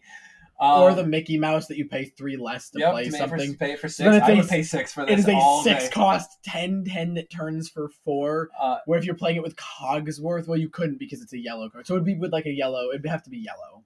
So I really, to be fair, only give it a four out of ten. And uh, the only it, here's why. There's a thing called Dragonfire. Uh, or you know what else really hurts? Uh, Mother knows best. I just paid nine for this. You paid three and popped it back up into my hand. yeah, I think I'm losing the race at that case. I think it's a five because you can put it in yellow, and yellow you can use between the lanterns and the Mickey. You can drop it down to like a five cost, which makes it more, which makes it feel Sure. better. But yes, I do admit anything. If you're too- ever playing against red or green and they play those Oh, cards, feels so bad. feels so Blue, bad. It's a, they can even If it had ward. they're gonna sing "Let It Go" for free, and that then it feels really bad. So. Uh, if you can give it ward, so again, if you put the, I, I was con- honestly considering this in my blue steel deck. There it is. yeah. I mean, what, do you, But- what do you do if it has ward? Absolutely nothing. You Can't just, do let, anything. you just let it like crap all over you. I mean, as soon as it gets warded, it's scary. That's true. So next Uh, up, we have six cost Inkable Hercules Divine Hero. He is a six three, uh, turns for two. We love. He shifts for 4 Mm-hmm. and has resist two. That's about it. Uh, he so he's basically a six five. Mm-hmm. Um, he's not not much to say. He's a solid like to me. He's a solid seven because he hits for six. Yes, he's a six cost and he shifts for four, which is kind of rough. But with the resist two, he's can get more. He can live more than one turn essentially. Yeah. Um, I don't think he's. uh, It's a great idea for him to be the focus of someone's deck, but aside from that, um, I think he's a solid seven. He has its uses, and that's about it. Uh, I have him at a five out of ten. I think that he has some interesting uses, like you're saying. He's a six three that he's killing something. Yep. Um, you can survive most things in return, so you're probably killing two things. Yep. Um, so killing two things for six is fine. Uh, he is Floodborn. That's starting to be, make a difference. Um, if you have nothing to kill, he turns for two. So I think he's just a solid card. Yeah, Um, and at shift four, he's a really great to shift on the three cost um, bodyguard from the first set. So I think that that's really fun, and I think that that card is a lot better than maybe it gets valuation for as well. Yeah. So I think that alone makes it an interesting. Oh, you just upgraded your three three to a six three. Yep. Um, so I think it has some application. I'd love to see it in something, and again, makes the Hercules deck really good. yeah. Um, so five out of ten for him. Yeah. So next we have the. Actually, I'll let you talk about this because I know you love his quote. so this is a two cost Hercules hero in training. He's a two three. Uh, turns for one. It's just a basic two three turns for one as usual. But the quote is need to call IXII, which is a very funny quote from the movie uh, about him calling nine one one. I think it's really cute. Um, it is a, another shift target. Yep. It means nothing to me. It's like a two out of ten for me. I Yeah. it's worse. I would rather have the three costs in my deck. Yeah. Uh, so next up we have. Oh, and actually, I'll, I'll let you just I handle can these do the next next two. two, yeah. Wow. Yeah. So this these next two I have been on since the beginning, and I think more and more people are starting to think about them. But uh, I'll do them in reverse order because it doesn't matter the order we do these in. So first one is the two cost Jafar Royal Vizier. Um, he is a three two turns for one. It is exactly as the Cruella that I previously talked about, and I told you that card was really good. Yep. Same reason. It's a three two kills evasives. It's for two. It, it's just a it's a kill spell. It's I fi- I would rather play this every day of the week than I would rather than Eric. Yeah. And I think Eric is a really good card. This is just better. Yeah. Um, and the other card that we are considering as well, and that being me, um, is the four cost Jafar Dreadnought, also inkable, three four turns for one. Yep. So gets a little bit bigger, just a bigger butt, goes from a 3 2 to a 3 4, still turns for one. But you can shift two, which means you can do it on turn three Yup. when you have your Jafar already in play. Um, during your turn, when this character banishes another character in a challenge, you may draw a card. Yeah. Drawing is super important. It's a source of draw, and you know what this does really? It eats uh, a little card called Simba. Uh, and and you other- love killing anything that kills Simba Simba. makes me happy. I love that card, but it still needs to die. Um, it just three four is a solid enough attack, and you're gonna draw at least a card off of this, if not two. yeah. Um, and it's when you banishes it in a challenge. So if in the return kill it also banishes something, you do get to draw a card on the way out. Yeah. Uh, it's just really really powerful. So in combined, I have uh, an an eight out of ten on the dreadnought, and the previous same rating I gave the Cruella De Vil, and a nine out of ten for the Vizier. That's my spiel on these. I love these cards. I I, I just been trading for everybody's foils for this card because I think they're really powerful, and people are gonna figure it out. And Yeah, I'm gonna give it a solid seven on both of them. I think the shift one, the only thing that makes it bad is whenever uh, this character banishes another character in a challenge, which means you have to be the one challenging. If you don't, No, oh I wait, no, you I- don't. I okay, just specifically said that. I thought you just read it wrong. Honestly, Well, I Um, didn't. you didn't. You're right. So you kill something for three. If they are dying to three as well on the return kill, Yeah. you're drawing another card. Yeah. So yeah, I, I'd say eight and seven for those two. Yeah, I think I still think like the Cruella, it's situational, It's but it's still a good situ. No, the evasive is situational. It? Oh yeah, but it's Yeah. just an added bonus. Right. You you'd play a three two for two. Yeah. It happens to kill evasive. So next we have six cost Kronk Junior Chipmunk. He is a four five, turns for two with resist one. During your turn, whenever this character banishes another character in a challenge, you may deal two damage to chosen character. It's a solid six for me. It's nice to have a snipe, which again with ward becoming slightly more prevalent, it's always not as applicable. But having resist one makes it a four six. It turns for two. It's a little pricey for a four two, but or a four five, but I, I think it's a solid six. Okay, I, I'm I'm with you on the six as well. I think it's a close to t- giant tank card. Yep. Does the exact same ability. Doesn't have the on entry damage, but it does have resist, so it survives more. Yeah. Um, if you could shift this into play, I would have a Better rating. solid it. argument for it. But um, you can't. I just think that you're going to get a couple of things out of it. Uh, how many times has Tank given you a two for one or a three Right. for one? But most of the time, that's the element of quote unquote surprise when Yeah. you ha- are at four and happen to have a tiny tactician on board. Um, that being said, I think it's a pretty cool card, but it's six out of ten. Yeah. Um, so I don't know why I was whistling to make the Tinkerbell thing before, and I just missed the whistle the first time. so we have the three cost Inkable Lawrence, uh, who is a zero four, turns for two, but payback when this character has no damage, he gets plus four. He's a run of the mill five for me because there's so much like we just talked about, so much snipe to just be able to put damage on it before he even gets to turn once Mm. that it doesn't it you might not even be able to do anything with him because he's a zero four. I mean you turn for two maybe once or twice, which we love turning for two. Mm. But I just don't think it's great. It's a great draft card. I'm with you on all the things you're saying. Five out of ten. I think more often than not, you are going to hit for four with it once, though. Yes. and I think that's actually if if it were not so easy to put damage on it, like you're saying, uh, this would be, be much higher. higher value for me. But I still think that most of the time you're going to play this, somebody's going to look at it. It's like, eh, what the hell is that thing going to do? Yeah. You're going to turn for two, and then you're going to turn for two again. They're like, oh, I got to deal with that, and then you're going to hit for four unless they plink it, which they can. But I think you're you're going to get a couple of turns out of this card, probably two Yep. because it's got a big butt for three. So I think that it's it's a solid enough card, five or six for me. Uh, So you want you want to gotta do this one. You gotta do this So the next card is a five cost little Shang a little Shang. uh, archery instructor. He's a three six, costs five. He's inkable, turns for two. Archery lesson. When this character quests, your characters gain evasive this turn. So again, evasive being slightly more prominent. Yep. That's useful. Great draft card. I don't like it. It means my evasive characters don't get to live. Right. So uh, Rob he loves just it. plunk, plunks them out. He's the best rapper there ever, ever has been. He turns for two. Uh, I think it's a solid card, but uh, for me, again, similar to Lawrence, like a like a five. Um, I'll give it a six just because of the evasive. Yeah. It's a little more expensive. It turns for two, but it has a big butt, and big butts, you know, Cause cause big, problems. So yeah, I think I'll give it a solid six, and it has a great name, being Lil Shang. Love Lil Shang. Uh, so next up, we have three cost Magic Broom, the industrial model.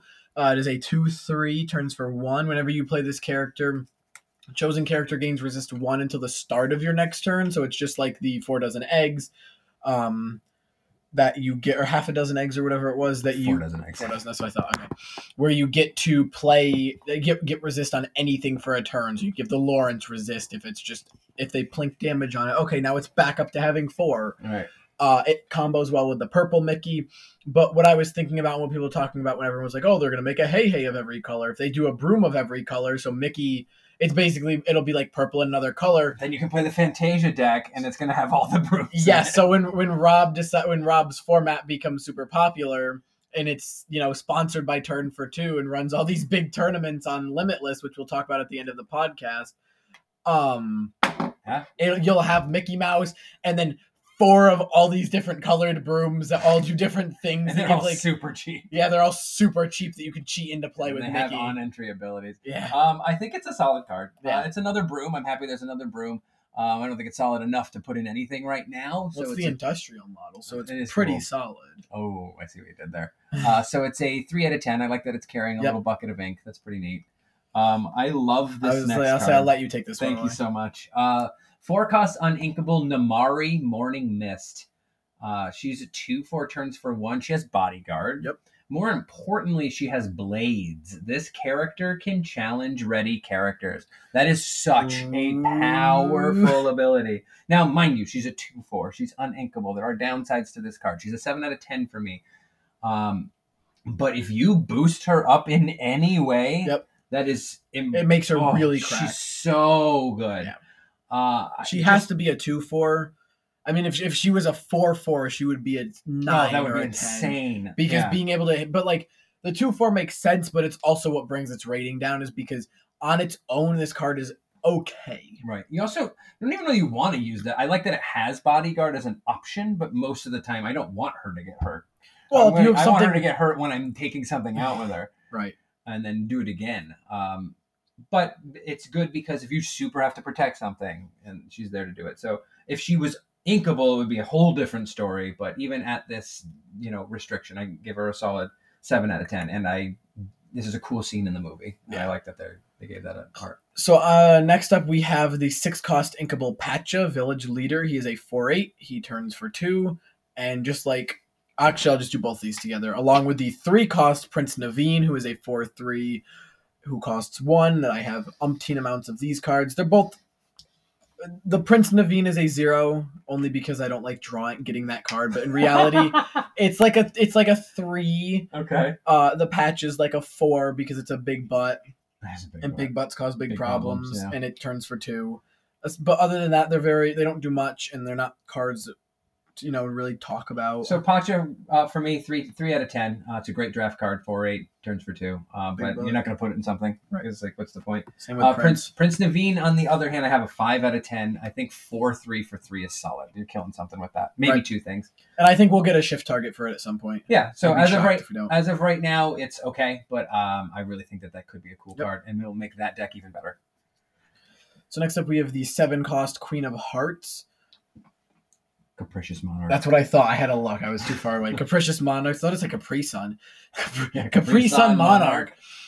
Five six turns for one. Whenever an opposing character is banished you may ready this character. I mean you take it away. I don't have much to say. It's It's a two out of ten It's- for me. Yeah. it's too expensive. i'd give it a three. Yeah, it's i guess i can't shift yeah it's like a three I, I, why, why would you want to play a five six that turns for one and maybe turns for two on another turn or, or attacks two things Yeah. on a random? I guess she's like a kind of like a scar almost if you're banishing when you're doing it, yeah but and it's inkable, so it's like a cheap inkable. It's like it's like inkable scar kind of, I guess. yeah Um, but you, I guess Scar allows you to it undoes itself. I don't know. I guess it's kind of like a scar. It's just like Yeah. a smaller scar. So I guess that makes it a little bit better. Yeah. I'll give it. I'll give it a four now it- that I've read it a second time. But I still don't think it's great. yeah i think i'll stick with the three i think the three is Um, so Robin Hood. two cost inkable it is also one of the other i don't remember the other sir. two but it is also the did i say inkable You sure did. i meant to say uninkable it is also one of the promos for this Oh, okay. Yeah. there's two promos in steel Uh, so two cost uninkable, mind you. Robin Hood, capable fighter, one three. You can exert him to ch- deal one damage to a chosen character, or he can dinner bell He can turn for one word. Who cares about that? So it's uh it's cool to deal damage to something. Yeah. It turns off abilities, it turns on abilities. Um it's but you need something where that is very important because it's a one three. He's gonna get he's gonna get killed. Uh, so I think he's a neat, neat combo piece, but he's Yep. a three out of ten for me. he's a four just because he's a combo piece i think giving him more fun. yeah he, he has the applicability of being able to deal damage especially like with the red donald where you can ping one damage and Mhm. then deal like two with the teeth and ambitions the thing i couldn't think of um so yeah you can you know you can do more things with it but yeah I, I- It, it it is it is going in that red red gray deck that I'm making, by the way. Uh, the next one is terrible, so we're gonna be super fast on it. Two cost the Huntsman Reluctant Enforcer. it's more expensive Lilo. that's it's a one one turns for two. Um, when this character quests, you may draw a card and choose and discard. Like I said, that's a decent ability to draw and don't have to use it but it's not worth it. I guess yes, you may.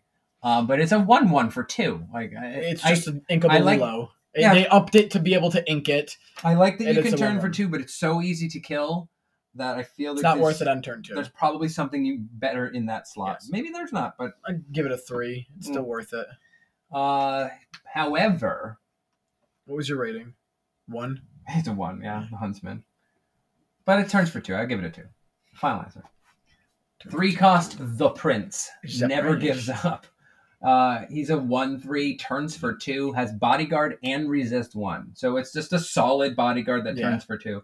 Um, it's nice that he's a bodyguard because you want to turn him. And especially at one, you have no reason to attack with him. Right. So you- you're just using him as bodyguard and you're getting money out of him. He's annoying to kill. He's not particularly difficult, but four is a relevant number over three. Yes, and also with it being a three cost, you cannot hit it with a any one costs.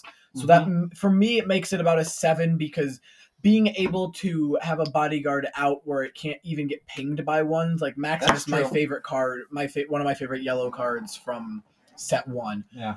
Uh, it's a four or five, but you could just hit it with a bunch of one ofs and then you know hit it with smash or something. With this, you You have to hit that you one. You can't hit it with a one of. You have to hit it with something that does at least two damage to even ping one on it. Yeah, resist is pretty powerful in that way. I agree.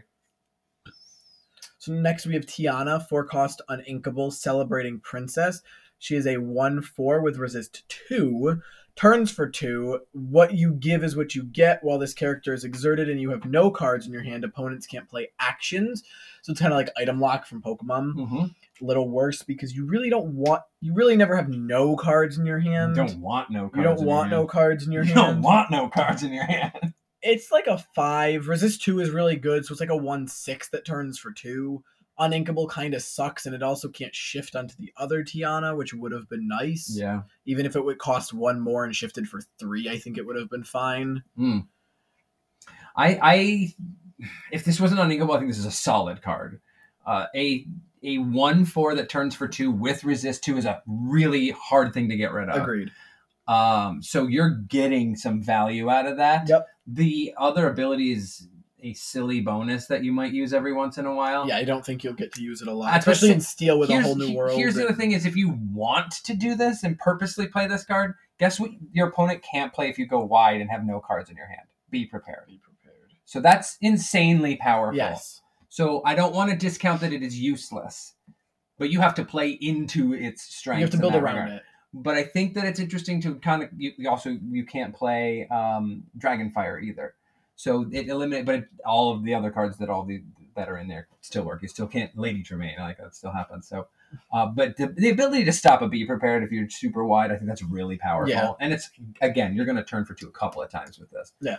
So if it if it was inkable again, that's the same argument we always have. It would be as much higher, but I think it's a fair cost. So anyway, solid five for me.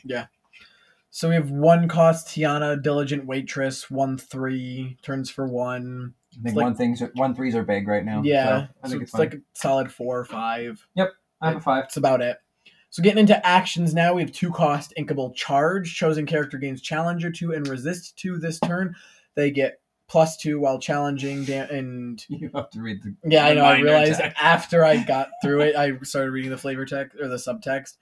Um, this is like this is a good seven for me. Oh wow! It is a two cost that you can play to gain challenger two and resist two. Being able to hit something and get more resist. I mean, you can stack it with Tiana to get resist four and hit for three.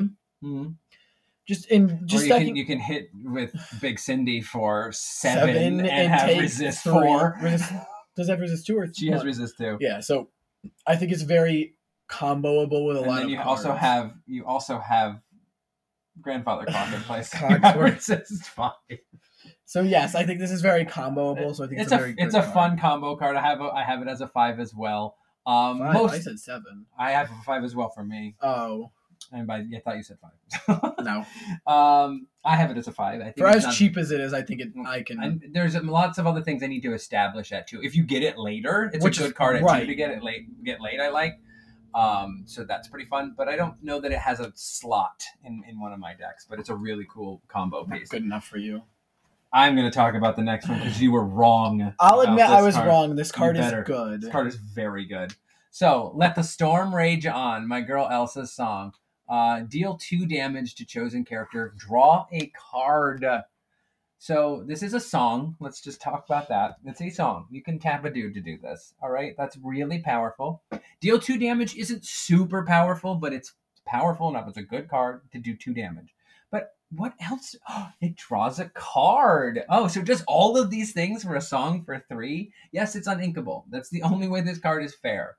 I love this card. This card is a solid eight out of ten for I me. was gonna say yeah. Um, it, I think it goes in most decks of this color, but it takes up inkable slots. Uh, excuse me, uninkable slots, and I mean those are precious. I don't know if this is worth it in that. So far, every steel deck I've made, that I am perfectly glad for that to be some of the uninkable slots, and I've used it to some very, uh, very good success. Like to to do it early on a turn that way you don't know what card you want to ink. Maybe you're gonna, the next card you draw is going to be the one you want to ink.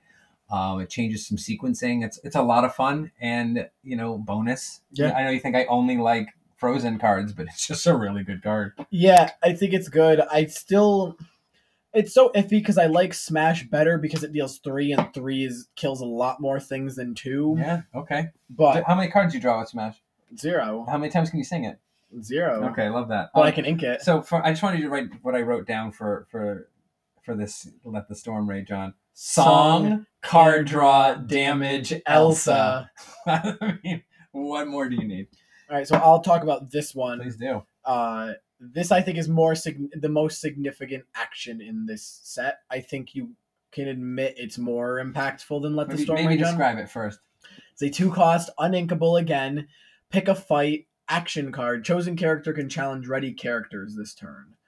I think this is probably one of the most significant action cards in the game currently. Okay. Because any deck that runs steel, you can now play this. Yes, it takes up uninkable slots. Mm-hmm. Being able to kill something before it gets to quest or even challenge you feels disgustingly good. Mm-hmm. You don't have to play the Namaari, you can play any card that you want, and it can kill anything. Those are your you Namaari want, slots or just pick a fight? Basically. Okay. So what's your rating? Nine. Nine. It's wow. Being able to kill ready, especially in, I mean, you there's no silver, like green silver control, which is not a big deck, but I've seen it get played. I've lost to it before. silver. Um, sorry, Emerald Steel. Good boy. Um, just being able to attack ready to things feels really good. yeah, I agree that it's very powerful. I have a five out of ten. Wow, woof. Um, it's it is uninkable slots again. It is an insanely powerful ability. I am not. I can't argue with that. That is the whole antithesis of this deck or this game. Excuse me, where you're like, oh, I play a card, it's safe because it's ready. And now this is like, oh yeah, no. Now you can just smash into them. So that is why it gets a five out of ten. It's uninkable. So again, it's taking up inkable slot. un- Excuse me, uninkable slots again. Wow, you really like taking up inkable slots. I like slots. to like uh, take take take Tink- tinkable, tinkable. tinkable slots. Take a heb- hebish- Oh, blah, boy. blah, blah. Anyway, so it's taking up your uninkable slots, and if it's very situational, but it's very situational in a way that you can't use it outside of the situation it's used for. Yeah. So if they don't have any ready characters or they're they're already established, you're not getting any extra value Right. drawing this. Now, on the same token, if if you're if you still have a little bit of board and they have none, you can just every single time they play something, you can take it Yeah. out. But I don't think that it is going to be reliably in your hand when you want it to be and not in your hand when you don't want it to be. So that is why I give it a 5 out of 10, as opposed to the previous one, which you can use effectively whenever. I guess. I still think And it's it's also a song. Um, so next we have three costs: Strength of a Raging Fire, which is a song. It is inkable. I don't think it's better, but it's a song and inkable. It is a song in Inkable. Um, deal damage to chosen character equal to the number of characters you have in play. It's like it's a five. It's mid. I mean, it's it works, but if you don't have a lot of characters in play, this card is bad. It's just free ink. So um, I give it a 7 because it's inkable, because it's a song. Both of those are really, really good traits. So it gets just an automatic 4 or 5 just from that set. It only costs three, so lots of things can sing it and do it. I agree with you. And what I wrote down is, but sometimes hits for zero. Yeah. So if you draw that when you you needed just a, a simple kill spell, and you don't have any guys, or you only have one, and you're paying three Which to sometimes do one, one, it can feel- be effective. sure. As we said, plink does happen, but uh, it does. It's I agree. Yes, there's too many times where it's just like, eh. But it's a song and it's inkable, and I think it's powerful enough. And there's sometimes when it's silly. You have four or five things in play. Singing for free, do five damage to something. That's really, really good. Um, so there's times when it's really good. There's times when it's useful. But again, inkable, so you can get rid of it if you don't if you don't Yep. have the dudes for it, and it's a song. Um, so we have a one cost item. We're into the last sets here. Uh, Last last cannon. It is an item. Arm yourself. Pay one. Banish this item. Chosen character gets challenger three this turn. So this is effectively a kill spell. Yep. There's a You're- one cost inkable. I think you said that. Yeah, and you're just you're just using it to make one of your guys that would otherwise, like Tiana, you're one three. You make her a four three to just trade up on something you you don't have no right knocking Yep. out, finishing off a Maui or something like that. So I think that it's got some cute applications there. Solid draft card, um, but otherwise I don't think it has any spots. I only only caveat being the fact that it is an item, and if you wanted some silly nonsense with um, Flamasham- Flamasham and um, Maurice's Workshop. workshop, then that could be an interesting thing there. Yeah, it's like a four or five for me. Banishing it kind of sucks, and paying one for it also kind of sucks. It only Yeah. costs one, which is Sure. fine, but like having to It should just do it instead of paying the one. I agree. Yeah. It should just, if it was a two cost and it was just banish this item, I think it would have been perfectly fine.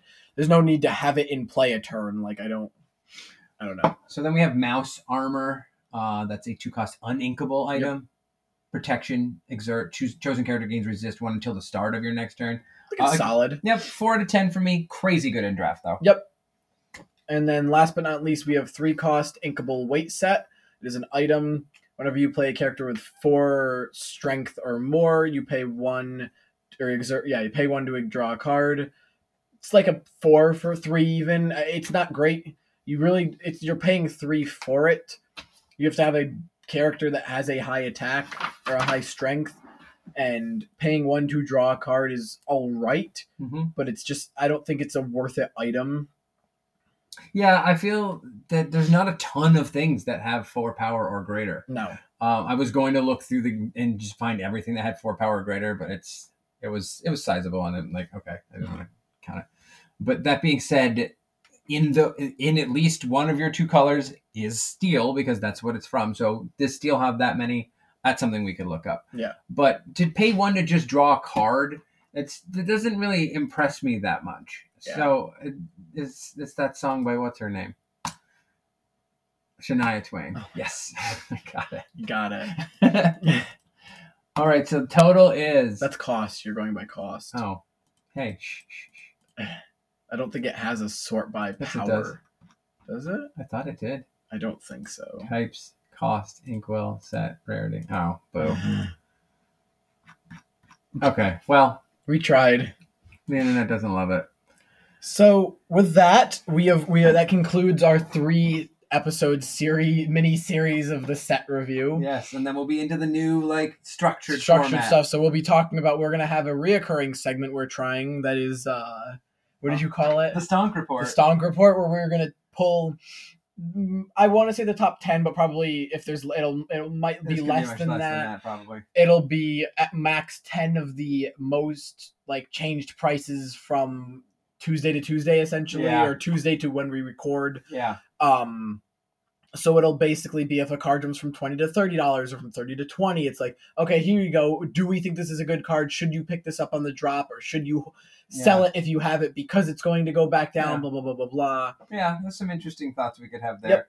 Uh, we got some meta talk we got to do. Yep. We had another. We are gonna get more information about the PAX, Paxi PAX The thing. pack, yes, packs unloaded event. um, and we we are gonna will- be putting all that together. as Yes, well. and, then we I have my own little segment that I the Yes. survival cards I came up with. This we wanted to talk about as well. So we got a few things set up for next Yep. round. It's not. gonna- It'll be much shorter. So yes, it will not be almost two hours like Yeah, this one is. It is, but um, we will also starting next week. We'll start to be running online limitless tournaments for Yep. Lorcana. It was supposed to be done a week or two ago. We actually two people enter, and then I forgot to run it because it was I was I don't remember what I was doing. Um, but yeah, so we're gonna start it after the set review. Um, Yeah. it'll be Wednesdays. We're gonna try. We're gonna shoot for Wednesdays right now. If uh, it changes by next Tuesday, we will let you know. But it will try. We'll try to make it a Wednesday uh, around eight p.m. Eastern Standard Time. I think was the set time we had, yeah, and it'll just be you know three rounds, best of three, and um, we're gonna see what we can do there. And then expect when Rob's thing takes off, we will start holding tournaments of uh, Disney. oh, uh, yeah. It's chapters, tales, stories, tales. worlds, So- Disney worlds. With that, we uh, we thank you all for listening. Thank you.